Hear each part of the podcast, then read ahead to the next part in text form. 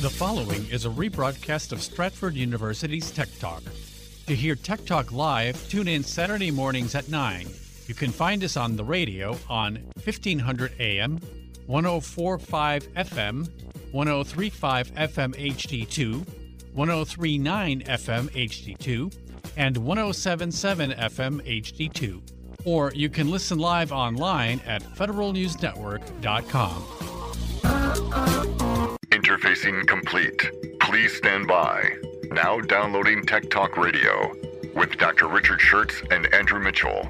Tech Talk Radio. It's technology you can understand. And now, here are Doctor Richard Schertz and Andrew Mitchell. Welcome to Tech Talk Radio. We are in the virtual faculty lounge at Stratford University talking technology. I'm Doctor Richard Schertz. And I'm Andrew Mitchell. And it's been another interesting week in technology, as always. Uh, Facebook is still trying to push the old metaverse. We're going to talk about why that is such a dangerous big tech trend, and we should really be careful with it. Uh, I'm going to go back to the emoji, and I'm going to talk about the movement from emoji to animoji. We didn't quite get that done last week, and there were a few more things that we wanted to cover. Uh, in memory lane, we're going to talk about the most ridiculous computer repair instruction that you have ever seen. Now, we're also, if we have time, and I'm not sure if we will, we're going to talk about the Bitcoin battle of the century. There's a court case going on where somebody is suing Craig Wright as though he were uh, Satoshi Nakamoto, and they're suing him for one half of the Bitcoin stash. It's an interesting uh, court case that shows a lot of the inside baseball of Bitcoin. This week, we're going to feature Howard Rheingold. He is one of the um, the pioneers back at the beginning of, uh, of social media on the internet. He's the man who actually coined the term virtual communities. And of course, it was a huge, huge mailbag. There's a letter in your mailbox. We got an email from Kyle in Miami. Dear Tech Talk, last week you talked about hibernate versus sleep mode in the Windows operating system. Does the hibernate mode exist in the Mac world? I'd like to use it. Kyle in Miami, Florida.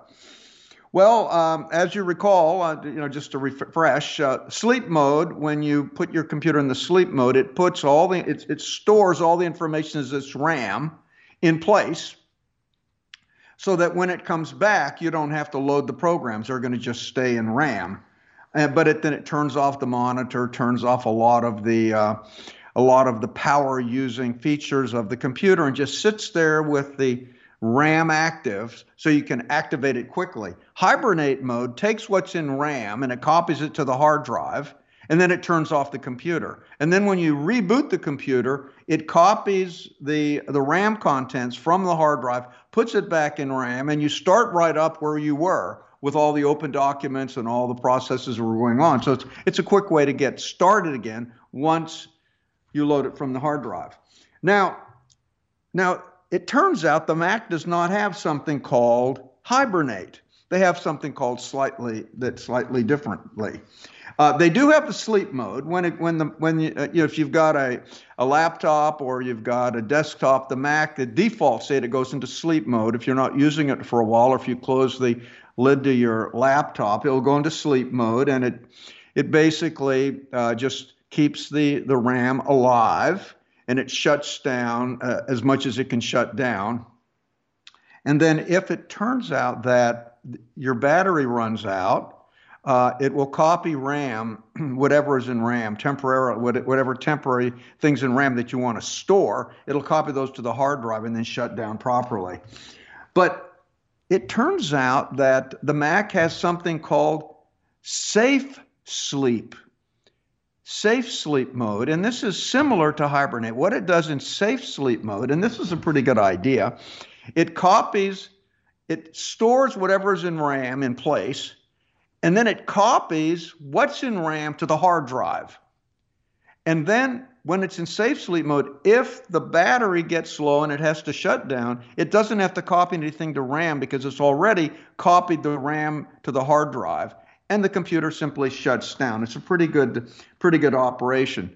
Now, the problem is with the Mac um, is that you just it's hard to find the safe sleep mode. You've got to go to the Unix terminal in order to activate it and put in a, a, a command prompt to do it. So I guess Steve Jobs just didn't think you should you should be tinkering with safe sleep mode, but it, it is there. Have you had any experience with that, Andrew? I did. So I tried to follow the instructions in the article you sent. And um, so the first thing I did was two things. I tried to find two different ways to search for the word terminal, and I wasn't able to find that, so I got stymied. So what do you suggest I do um, to, to to bypass that? Because that's just the interface over the Unix. So how do I bypass the yeah, my so my, my there, choices? There, you should be able to find app, utility applications in there. You might you, you, there are a couple of command prompts to get to the application utilities. Uh, you see, when Steve Jobs developed that operating system, uh, the, the the Mac operating system, he built it on top of B S D Unix. So the core the, the core system is Unix, and then they wrapped kind of a uh, user interface around it. So the Mac interface is all user interface sitting on top of a Unix kernel. So the terminal is in there, and you just have to uh, have to uh, access it. Uh, and apparently, they just made it a little bit more uh, difficult. So I, I think uh, Andrew, this week you can you can go back in there and try to locate that terminal. Yeah. So what was the uh, control, control shift U? What was the deal there? Yeah, yeah. I I forget exactly what okay. it is. I'd have to I'd have to go back and check it out. Yeah. So I'll I'll I'll, but go I'll, into, I'll send you I'll send you those instructions. Yes. And so, uh, but I know it's in there. Yeah. Because it's it's built on top of it, and and uh, and the Mac operating system does a great job of masking the the underlying Unix system. And Unix is, it, you know, Linux is a variation of Unix too, uh, but the but the user interface on Linux is not as beautiful as the user interface on the on the Mac. They did a great job on that. Yes. And, and you remember, they fired Steve Jobs from Apple because he wanted to come out with the Macintosh, and they wanted to just keep making money on the Apple too. They fired him. He started another company called Next Computer, which uh, was going to be his ultimate computer. And that's where he developed the operating system built on Unix.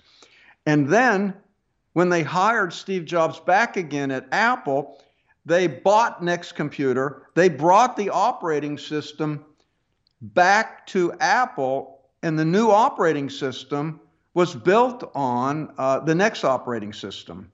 So all the all the latest Mac systems are, are built on that. I mean, even the Even the iPhone is is, is built on that. So um, in the end, he did get what he wanted at Apple, but he had to leave and come back.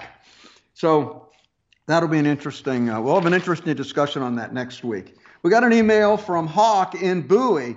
Dear Doc and Andrew, my friend, my friends uh, have recent iPhones, and they keep sending me animojis. Unfortunately, I've got an iPhone seven, and it does not support animojis. Is there any way that I can get animojis on my iPhone? I'd love to use them. Now, these animojis are like little figures that will track your face. So you can talk, and you can close your eyes, and the little an- and the little emojis actually follow your facial expression. And then you can make voicemail messages with these animojis talking. It's really fun to do. But it turns out the animoji on the iPhone is only supported for iPhone ten and later.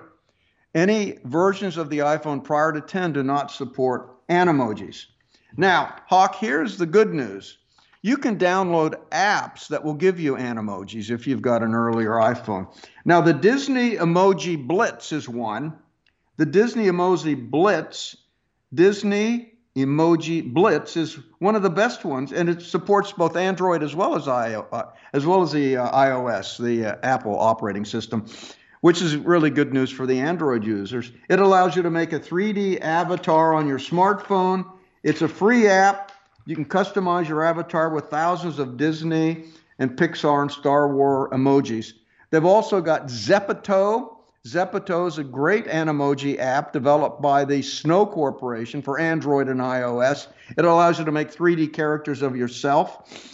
You can use it in chat rooms to start a chat with strangers. I mean, yeah, I never thought about having an animoji on in a chat room. That's interesting. So it allows you to edit your character's face or dress with different costumes. And a third one is Chudo, C H U D O. It's a great anim, animoji app. It allows you to easily create three G animated emojis on both the Android and the iOS devices.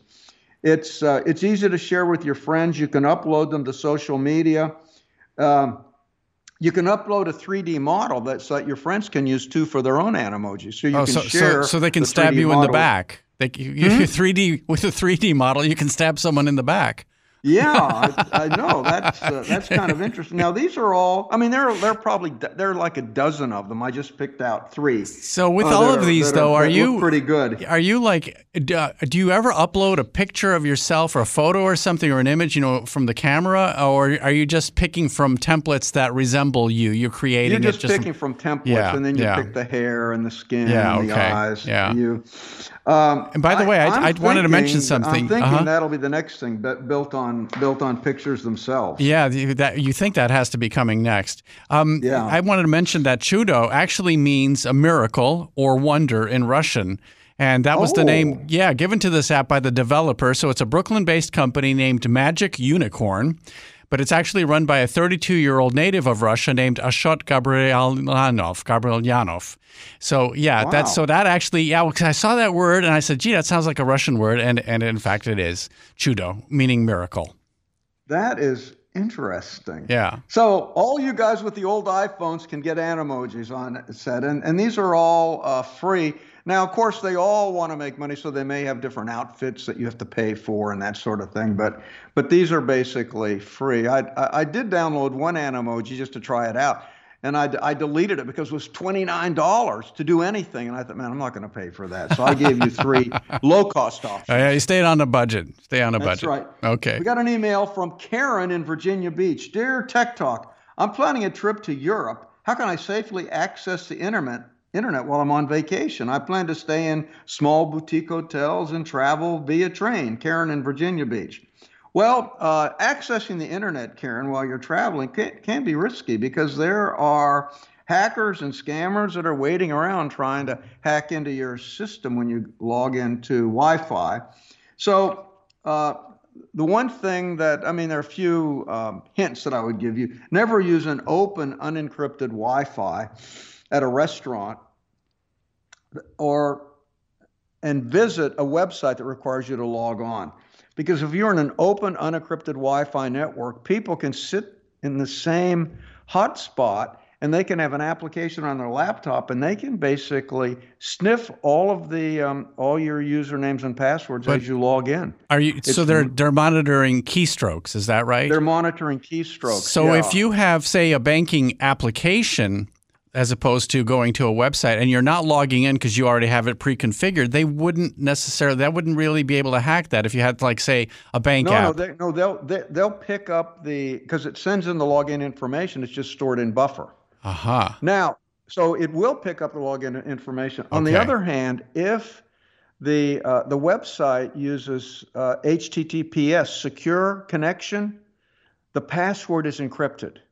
So many, many, many websites are doing that now, by the way. They do, yeah. but it's not guaranteed. Yeah, it's okay. not guaranteed. And so uh, as a general rule, when I'm on any kind of like a Starbucks Wi-Fi, a restaurant Wi-Fi, I don't do anything that uh, with login. I don't check email. I, I don't I don't do anything. I just, you know, you just can, you can surf the web and nobody nobody worries about it. Now, now what I have on my iPhone though, if I do want to check my email, I've got a V P N. I got a V P N on both my laptop and on my I, I use ExpressVPN. I love it. And it's good for up to five devices. So what I do, if I'm going to say, if, if I'm at a restaurant and I want to check my email with my iPhone, I will turn on my ExpressVPN, and that encrypts everything. And then I can, uh, then nobody can see my passwords. And it's very easy, you know, once you've installed ExpressVPN, I pay like ninety-nine dollars a year for this, and it covers all my devices. I just turn it on. If if I'm on uh, when I, with my laptop, if I'm uh, if I'm at a hotel, I'll turn on. To, I, I will activate ExpressVPN because I, I just don't trust Wi-Fi anywhere, and that's really a good option. Now, if you don't if you don't have you know a V P N, just and you've got to log on, make certain that you look for H T T P S, and then don't enter any password in unless there's an H T T P S, because that is an encrypted connection, a secure socket layer connection, which means there's an encryption data stream between your computer and the website, and people cannot intercept your your password there. And over time, more and more websites are, are using H T T P S by default.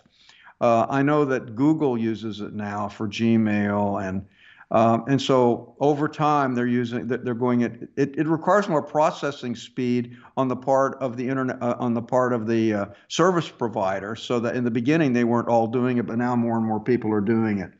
Now, also if you if you've got your laptop, then it might get stolen. Uh, you know, it's it might be wise not to let your laptop store all your passwords. You know, it, you know, because a lot of the laptops will store the passwords and just put them in for you. If your laptop is stolen and all the passwords are there, and somebody can get access to your laptop, they can log into all the websites, and your and your and it'll just log in automatically. So, if you think there's a chance your laptop might get stolen, it may be wise not to have all your passwords, especially your banking passwords, stored on your on yes, your website, especially banking stuff. But I'm wondering, when you open up an email application, is it automatically sending, you know, when it says checking for updates or whatever for the mail, is it actually sending your your login information? It is automatically. Okay, so you, we don't even realize that. Yeah, you, you you don't even realize it. Now the good news is Gmail. Now so you can you can check your all your uh, email service providers to make certain that they that they do the login with H T T P S. Mm-hmm. But what what I try to, if, if I'm going and logging on to a Wi-Fi network, I, I turn on ExpressVPN. I've just it's just it, it's just become a habit. Now uh, the only time you can't use a V P N, uh, you know, is if you want to stream music. I mean, it used to be in the old days, if I'd want to, you know, there'd be certain music I could stream in the U S and I go to India, I can't stream it because it's out of the country and they don't have copyright for that. And uh, and I could log into a V P N, say a, a New York V P N, say Express, I, I pick a New York server, and I could be in India and I could listen to Pandora. But now now Pandora is smart enough that they're detecting V P Ns. So they're trying to block um, block people in India from listening to, to Pandora. And is this true of the streaming services, the video streaming services too? Aren't, isn't Netflix wise to that now? Yeah, they they they are wise to that. And so ExpressVPN is in this battle with uh, with all these streaming services. And what they'll try to do, they'll come out with a new, because what it is, they they know the I P address of all the ExpressVPN hosts, so they block them. And then they're constantly coming out with new hosts, uh, and they and so it's a cat and mouse game. And so ExpressVPN is always in a battle with these uh, content streamers. But the thing is, I mean, I own Pandora. If I want to stream it in India, I'm not really breaking any rules. I, I've got an account. Uh, so I'm I'm not really doing anything wrong, but it is a uh, it's it's a constant battle, and the one reason I got ExpressVPN is they were the most successful at fighting that battle, and I could frequently stream in India successfully, and then they'd get caught, and then I'd have to find another server with ExpressVPN. So it's a it's an ongoing problem, and of course the reason they're doing that is they don't want to they're Their their, uh, their copyright rules say that they can't stream in India, and so they're only paying copyright for U S distribution. That's what that's why they do that. Then the last thing you've got to watch for, we call it the evil twin Wi-Fi network. So I I could go to a I could go to a, an airport, and I could set up my laptop as a hotspot, and. Uh, and I could have a little antenna, and I could call my little hotspot free airport Wi-Fi. And I could get people to log on to my hotspot, and then I would be connected to the internet via It could be via cellular or, uh, for instance, I could have a, I, I could connect my cellular. Um, I, I could plug in a, you know, a cellular connection to my laptop, and then and people could log on to my laptop and get internet access. But all their traffic is passing through my laptop, and I can capture all of their passwords. Unless you're, does the V P N protect you in that instance too? A V P N does protect you mm-hmm. from that. A V P N protects you from the evil twin, but um, but uh, it's it's very easy to do. And so when you go to an airport, you notice there are all of these Wi-Fi networks all over the place, and you've just got to be certain that you're logging on to the real Wi-Fi network and not an evil twin. We got an email from Barbie in uh, in Reston. Uh, I got a very urgent problem. I need your help. Everything was fine when I went to bed last night. When I woke up this morning to check my email, the laptop couldn't log onto the router. Then I, d I searched for the Wi-Fi router name, and there was some obscene name that had been replaced with my with my route router. It looks like somebody's hacked my. Hacked my um, hacked my router. What can I do? Well, Barbie, you, you are right. Somebody somebody hacked your router. You you, you probably didn't didn't have a very secure uh, password, username, and password on the router. Somebody hacked into it, and they just changed the name of your Wi-Fi network, changed the password, and they just wanted to cause you some problems. Now to get it back, see, Barbie can't log on to it now because the password's changed. So to get it back, you have to reset it. Barbie. So what you have to do is you want to uh, take your laptop, leave it powered on, look at the back of the laptop, uh, back of the router, and there should be a button there called reset. Sometimes it's in a little hole, and you've got to push it in with a with the tip of a pencil. So push the reset button, hold it in for about ten seconds, and that takes your laptop back to the default settings. Then you're going to have to know what the what the default username and password is on the router, and you can do that by going to the uh, router manufacturer and looking up the manual. And they might have username is admin, password is admin, that's a typical one. And then you have to know what the address is, the default uh, I P address for the router, and uh, it's usually one of two, uh, one ninety-two dot one sixty-eight dot one dot one. Or it could be uh, one ninety-two dot one sixty-eight dot zero dot one. And so it would be one of those two. And then what you want to do then, once it's reset, you uh, connect your laptop to the router via Ethernet. You're going to need an Ethernet cable. Plug the Ethernet into your laptop or your computer, then plug the Ethernet cable in the back of the router. And then you want to go to the router I P address, log in using the default username and password.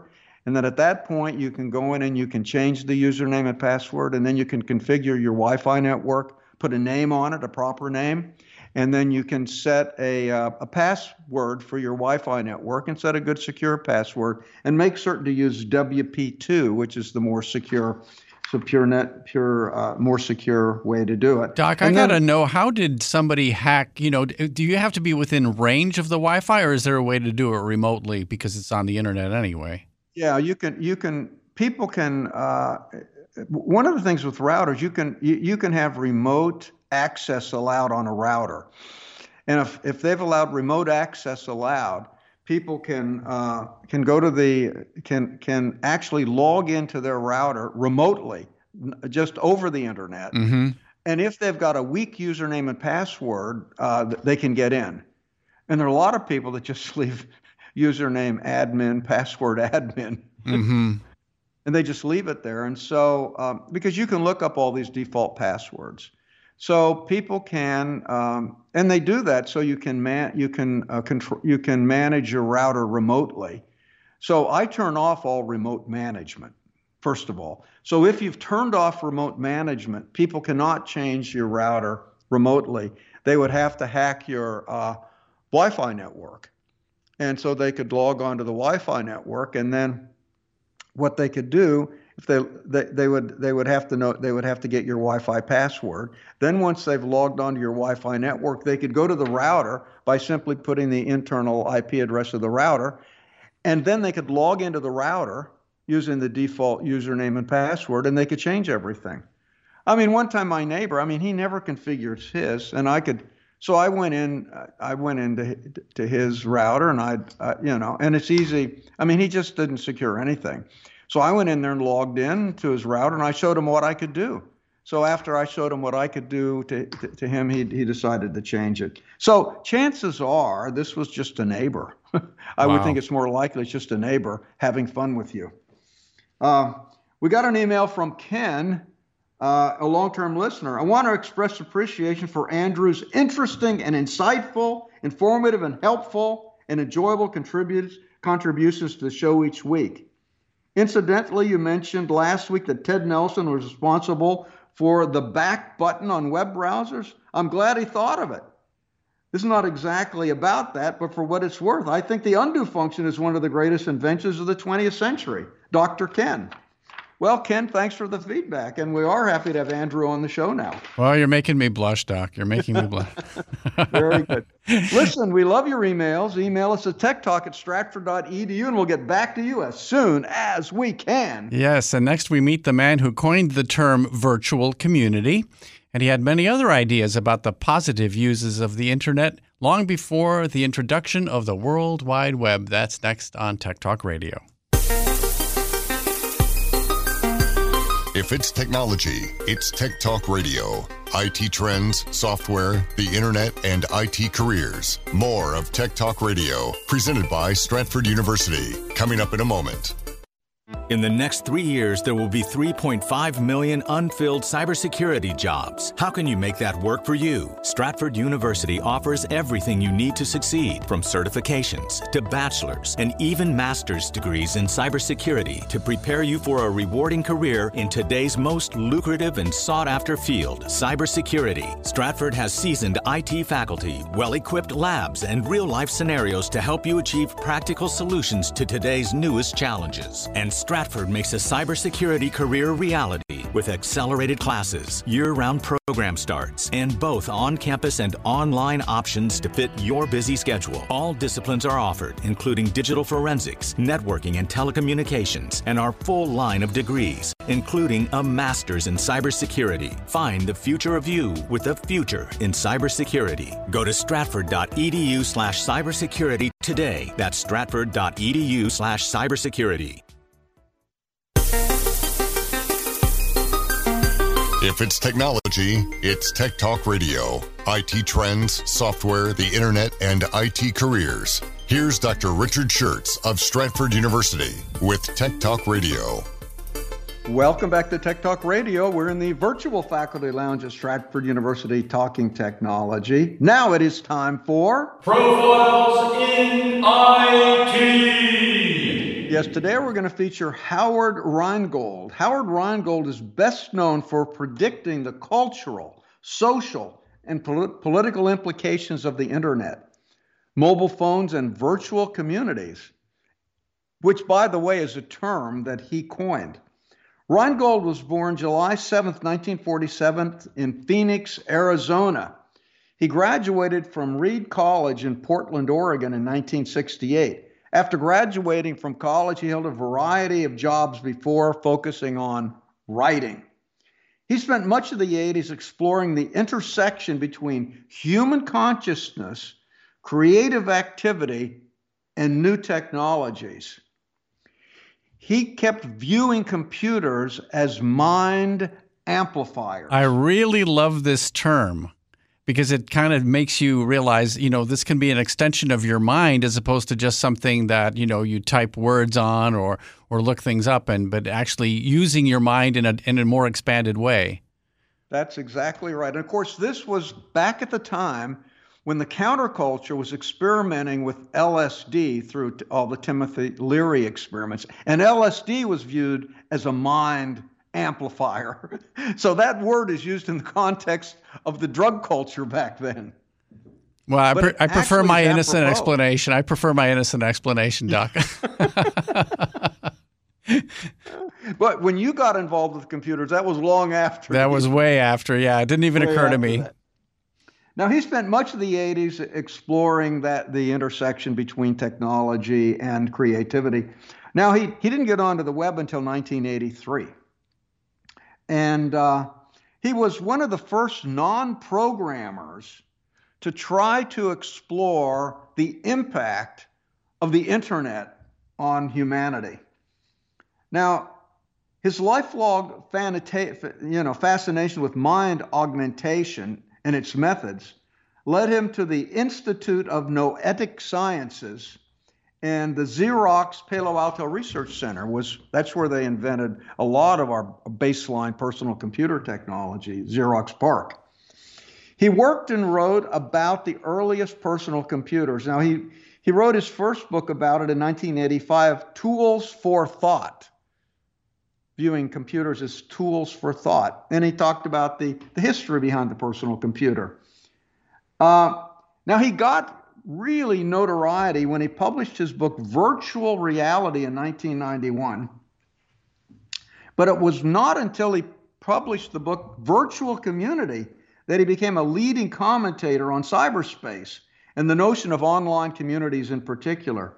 In that work, Rheingold set light on what users do within virtual community, especially on The Well, an online community that he joined in nineteen eighty-five. So put this in uh, perspective. The Virtual Community, the book came out in nineteen ninety-three, but he talked about, you know, his experiences back in uh, nineteen eighty-five, which, by the way, is when I got my first Mac computer. And and he, he talked about uh, his experience, uh, not just in the book, but also in an interview that he gave just this past year. So I just want to share uh, what his insight was on, on um, being on The Well uh, back in, in nineteen eighty-five. Being a writer, I've been alone in a room my in, entire life. I, I guess a lot of other people are kind of experiencing that these days. It, it's not, uh, you know, being isolated uh, in my office is not new to me. I did it for decades. And, and you know, a lot of writers in places like New York go to bars to, to hang out or, or, or coffee shops. And, uh, and I found that I could just drop in on The Well and have conversations with all kinds of, of, of people, uh, about all kinds of subjects. And in fact, we were learning from each other. That, that's a big topic with him, uh, learning from each other. And that is what he means by a virtual community. Yeah, it's it's like you, you have people who care about you, you share ideas, you debate, you argue, but you actually support each other. And it is, The Well was not anonymous. That's a key point. It really is. Yeah. And many of the people on The Well would actually meet in real life. Uh, you know, they they would actually end up becoming friends, even though they met virtually. And um, this Well really influenced his whole idea of the virtual community. And this was a time, by the way, when when hippies were trying to reinvent the world, and uh, with communes. And The Well was started by uh, Stuart Brand, who who actually, you know, published the Whole Earth Catalog, which is a catalog for communes of, you know, of tools that they could use. And they viewed this virtual community as moving the commune online. So it was really an intersection there between the counterculture and technology. It was really interesting. Now, he explored communities formation within Usenet groups, as well as in role-playing games like multi-user dungeons called MUDs. Uh, he thought that virtual communities represented uh, humans at their finest. He felt that um, that our everyday world could really be augmented by this. He called it the electronic agora. Agora being a word for, a Greek word for marketplace. Yes, yeah. Yes. That's right, agora. Yeah, as an agoraphobia. So in the virtual community offered a brief, simplified history of the internet, and he talked about anecdotal observations uh, on his experiences with The Well. Now, he published a, a, a number of other books like uh, Out of the Inner Circle, A Hacker's Guide to Com- Computer Security. He published that in ninety-one. He published Virtual Reality, Exploring the Brave New Technologies of the Artificial Experience. Uh, he actually did a stint at, uh, at at editing the Whole Earth Review. Stuart Brand was his friend, uh, the guy who started the, the Well. He served as editor-in-chief of the Millennial Whole Earth Catalog. He helped create Hot Wired, which was the first webzine, web-based magazine uh, with a virtual community. Uh, and he served and it served as the online component of the then relatively new Wired magazine, which, which still exists. In ninety-six, he started Electric Minds, which is another online magazine with a virtual community. Uh, he later sold Electric Minds, and then he started a third virtual community in ninety-eight called Brainstorms, which was a web conferencing community for knowledgeable, intellectual, and future-thinking adults. He later uh, established Rheingold's Associates to work on online management strategies. In two thousand two, he wrote Smart Mobs after he saw how people could organize with Twitter to, uh, to protest against governments. He saw that happening, and he explored the potential of smart mobs uh, to augment collective intelligence. Uh, he worked with the Institute of the Future. Uh, he wanted to really look at trends to predict where we were going with technology. He was a visiting lecturer at multiple universities and uh, thoroughly enjoyed it. He lives in Mills Valley, California with his wife. Now, he never really was after money. I mean, they estimated his net worth in twenty twenty-one is about a million dollars. So he's not really a rich guy, but he's a guy who's really tried from a, from a liberal arts and writer perspective to try to put the internet and social media in perspective. So there you go, everything you want to know about Howard Rheingold, one of the uh, the pioneers in virtual communities. Okay, you know what comes next. Join Doc for his observations. So come to the faculty lounge, and uh, before you pull up a chair, pour yourself a coffee or maybe even a beer. My beer is Rheingold, the dry beer. Think of Rheingold whenever you buy beer. It's not bitter, not sweet, extra dry flavored treat. Won't you try extra dry Rheingold beer? If it's technology, it's Tech Talk Radio. I T trends, software, the internet, and I T careers. More of Tech Talk Radio, presented by Stratford University. Coming up in a moment. In the next three years, there will be three point five million unfilled cybersecurity jobs. How can you make that work for you? Stratford University offers everything you need to succeed, from certifications to bachelor's and even master's degrees in cybersecurity to prepare you for a rewarding career in today's most lucrative and sought-after field, cybersecurity. Stratford has seasoned I T faculty, well-equipped labs, and real-life scenarios to help you achieve practical solutions to today's newest challenges. And Stratford makes a cybersecurity career reality with accelerated classes, year-round program starts, and both on-campus and online options to fit your busy schedule. All disciplines are offered, including digital forensics, networking and telecommunications, and our full line of degrees, including a master's in cybersecurity. Find the future of you with a future in cybersecurity. Go to stratford.edu slash cybersecurity today. That's stratford.edu slash cybersecurity. If it's technology, it's Tech Talk Radio. I T trends, software, the internet, and I T careers. Here's Doctor Richard Schertz of Stratford University with Tech Talk Radio. Welcome back to Tech Talk Radio. We're in the virtual faculty lounge at Stratford University talking technology. Now it is time for observations from the faculty lounge. Yeah, and Doc, I bet you didn't know you had a beer uh, dispenser in there. That, no, we just put that in this that week. We really just put th- is making our yeah, uh, we just had that put in this week. A top flight facility. But but it only sells beer from the nineteen fifties, by the way. Yeah, yeah, not Rheingold uh, beer. Yeah, that is a problem. Yeah. So I wanted to go back and look at the impact of the hippie culture on the internet and computer technology. If you remember back in the sixties, computers haunted the American popular imagination. They were viewed as tools of war. They embodied the rigid organization and mechanical conformity that made the military-industrial complex possible. Uh, had kind of a negative feel. We were just coming out of the Vietnam War back then, and there was a whole group of people out in the San Francisco area and, and other places that wanted to reinvent the way that we lived. And they set up communes, and it became the whole hippie movement. Now, that was right at the dawn of the internet, when computers, and uh, this is by the early nineteen nineties, we started having the internet and links of computers on the internet, and there was a whole new face of computer technology that was being enabled because of the internet.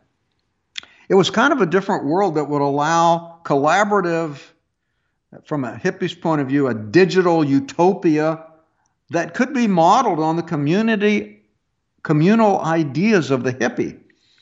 And so there was a feeling that the communes that were real life could be transformed into virtual communities on the internet. Now, this movement was driven by a highly influential group in the San Francisco Bay Area that was uh, spearheaded by uh, entrepreneur Stuart Brand and the Whole Earth Network. I, we featured Stuart Brand a few weeks ago on Tech Talk. Between sixty-eight and ninety-eight, the Whole Earth Catalog, a computer conferencing system known as The Well that we talked about earlier, and ultimately Wired magazine, Brand and his colleagues brokered a long-running collaboration between San Francisco Flower Power and the emerging technology hub in Silicon Valley.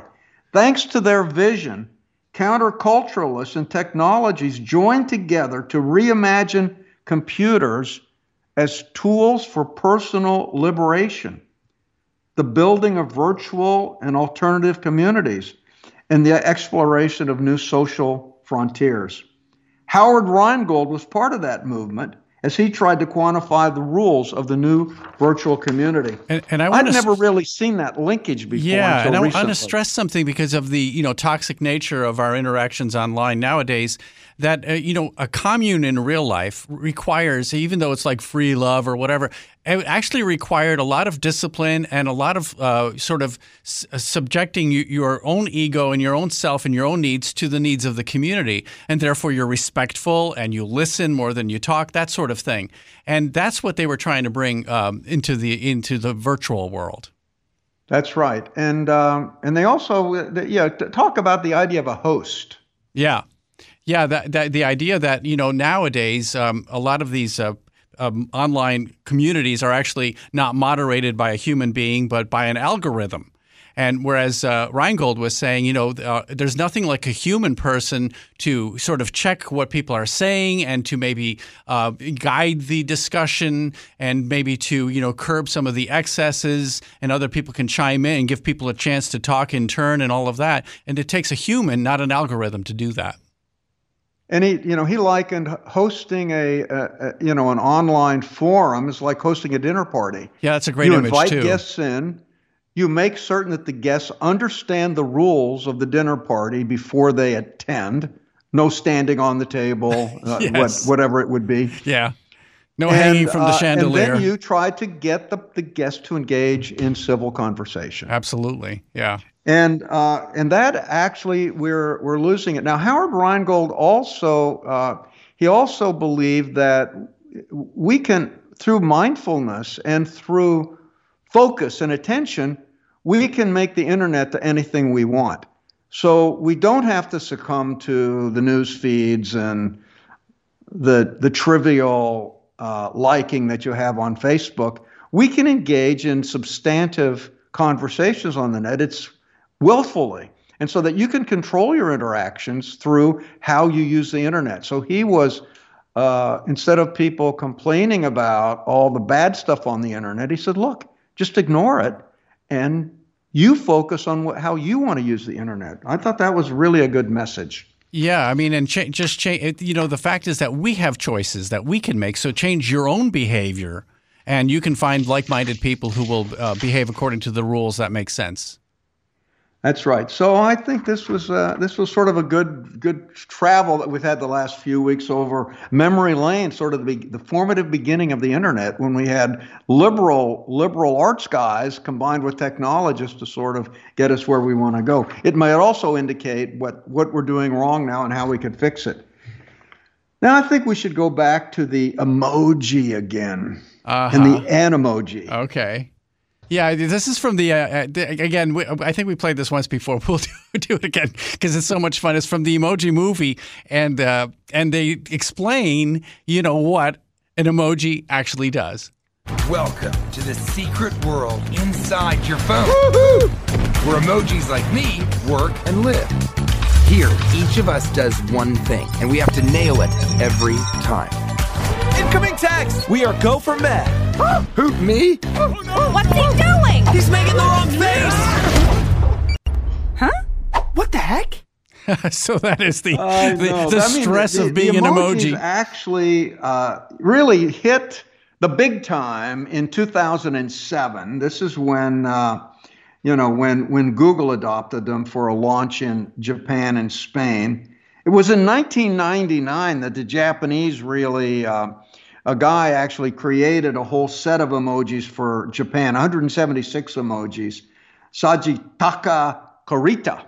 And so the Japanese used emojis first, and then they finally came uh, eight years later to the U S when Google launched them. And then uh, shortly thereafter, Apple launched them in two thousand eight. And of course, that movie came out in, in, uh, in two thousand seventeen. Yeah.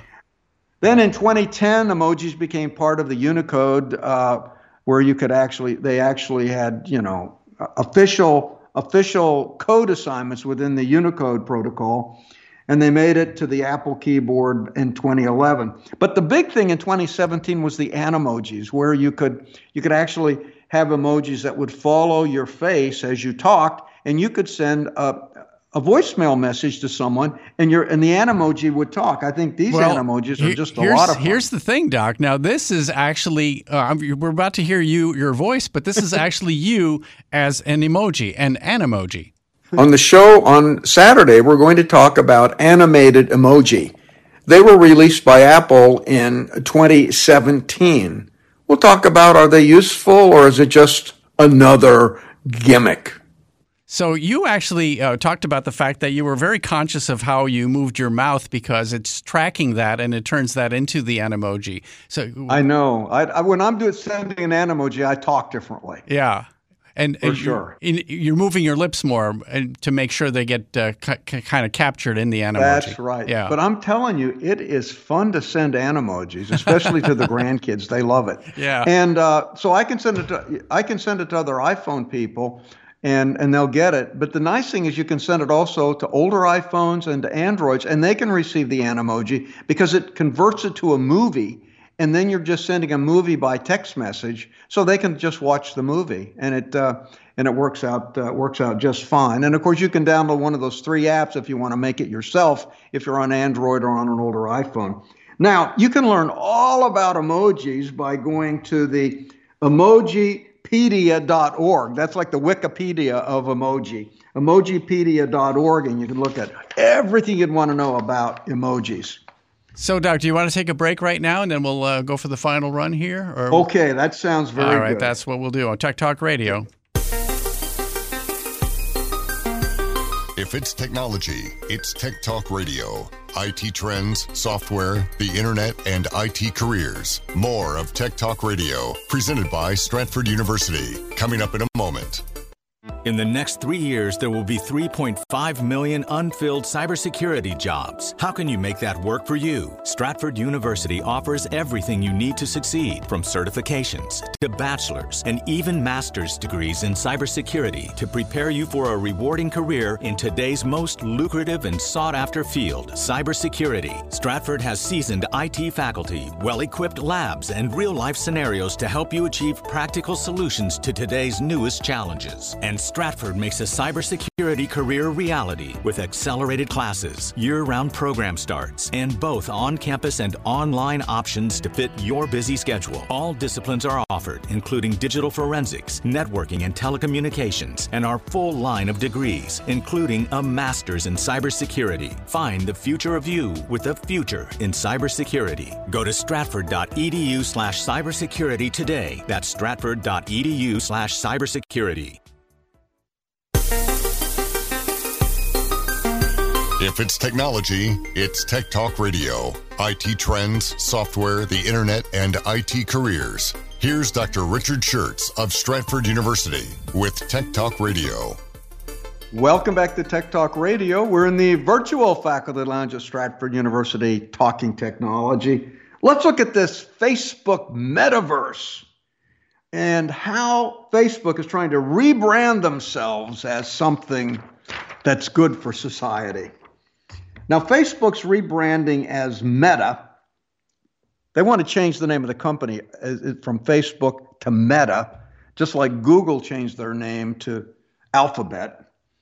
Uh, it's seen by many as the latest attempt at corporate crisis control. It also represents an attempt to rebrand the growing power of tech monopolies to shape all areas of our lives through social expansion. I mean, their the name of their game is just making more money on ads. Their mission is not to have an online community. Their mission is not to have an online commune. Their mission is not to help humanity uh, interact in a more fruitful and productive way. Doc, you're their shattering all my illusions. Simply to make money. you're, you're shattering all my illusions, Doc. I had no idea they were in it to make money. And the well, the well was was not in it to make money. So we've lost something. Yeah. Now Forbes calls this meta-capitalism. And, uh, you know, social media has been, you know, been around. There's even a social media song out there, I think. Oh, there is. What is- YouTube, Twitter, Facebook, too. I feel I'm getting closer to you. We used to be strangers, but now that's not true. Because I read and hear all about you. It does not matter if you don't reply. I know we're friends now, that's no lie. You always say good morning, hello, and bye. I know where you go, how you feel, and why. Oh, yeah, it's all about friendship. It's all about oh, friendship. Oh, yeah, you know that? That's thing. So the thing with Facebook interactions, people don't actually have dialogues. They just do liking and unliking, and and they um, they they don't really collaborate.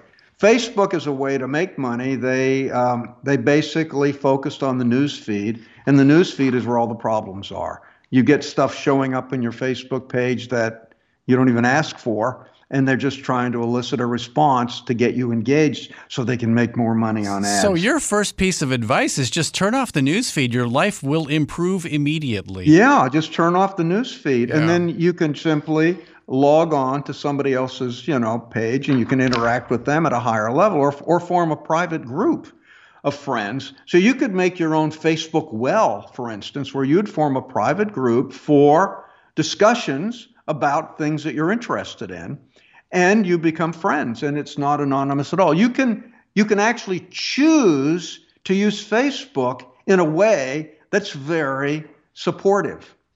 Uh, so we do have it in our choice, and it's easy just to criticize Facebook, but th- they do have a platform that if you are mindful and if you focus on the right thing, you can actually get something useful out of it. I mean, I know I know friends that that set up private groups for their family, and, and the family from around the world collaborates as though they're all in the same room.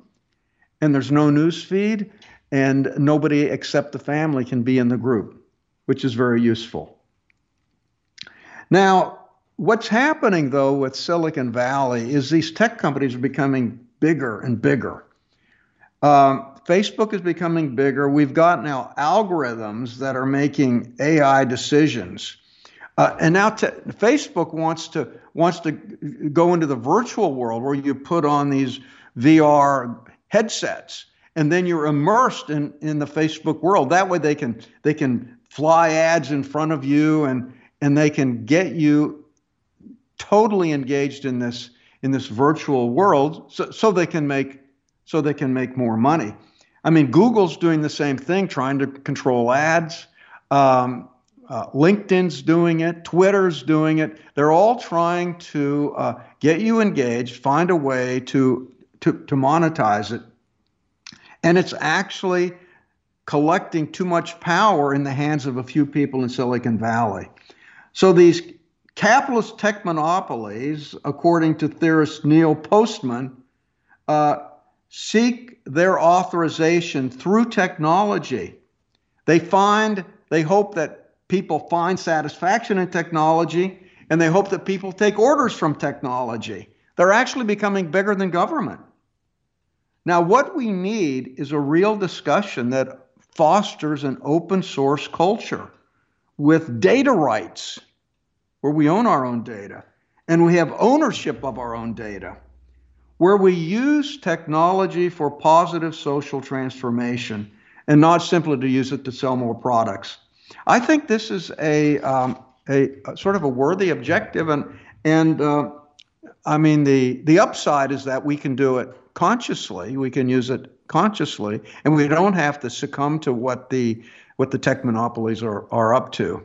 Um, what's your feeling about that, Well, I think Andrew? We can d- accomplish this without government regulation. I mean, I'm not saying there should be no regulation whatsoever, but I mean, making this kind of social change can come from below, the way it happens, you know, uh, like, for example, uh, companies that have environment-friendly policies now. Why? Because the consumer demands it. So I think the same thing here, where consumers of Facebook and other social media could uh, really, uh, you know, bring to bear their own the, the power of the pocketbook by saying, this is what we want, and starting to act behave accordingly. That's right. Now, now I do think we have to get rid of this culture where these tech companies can ban people because they don't agree with their politi- political viewpoints. If they would just stay off the scale and just allow interaction to occur in some sort of moderated way, I think that would be very good. Um, I, I think I, I think this um, um, the way that uh, technology is actually um, is actually weighing in on who who's allowed to operate and who's not allowed to operate, that may require some government regulation. But I don't think we want to have government regulating uh, reg- regulating how these platforms work. I'd like to go back to being platforms and not as not editorial platforms. Now, Facebook is also dropping the uh, dropping their facial recognition tagging of photos. You remember the uh, they w- they were using facial recognition, and then uh, they would go throughout the entire Facebook world, and if they recognized your face, even if you were at a party that you didn't want the pictures up there, they would tag you. So so if, if your friend would take a picture of you, and, and they would post it to their web.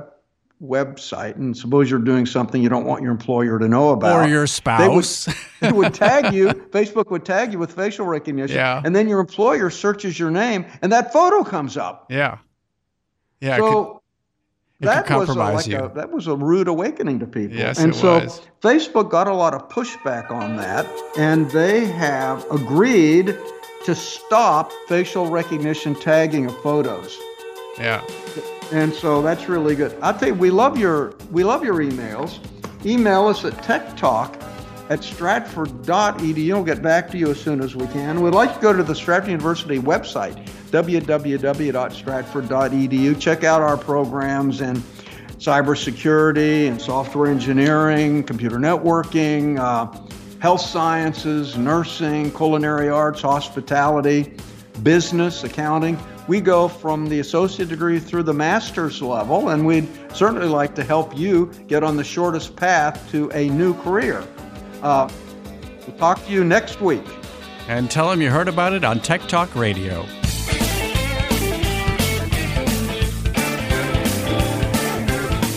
Tech Talk Radio is sponsored by Stratford University. For more information on courses at Stratford University, call one eight hundred four four four oh eight oh four. Thanks for listening to Tech Talk Radio Online.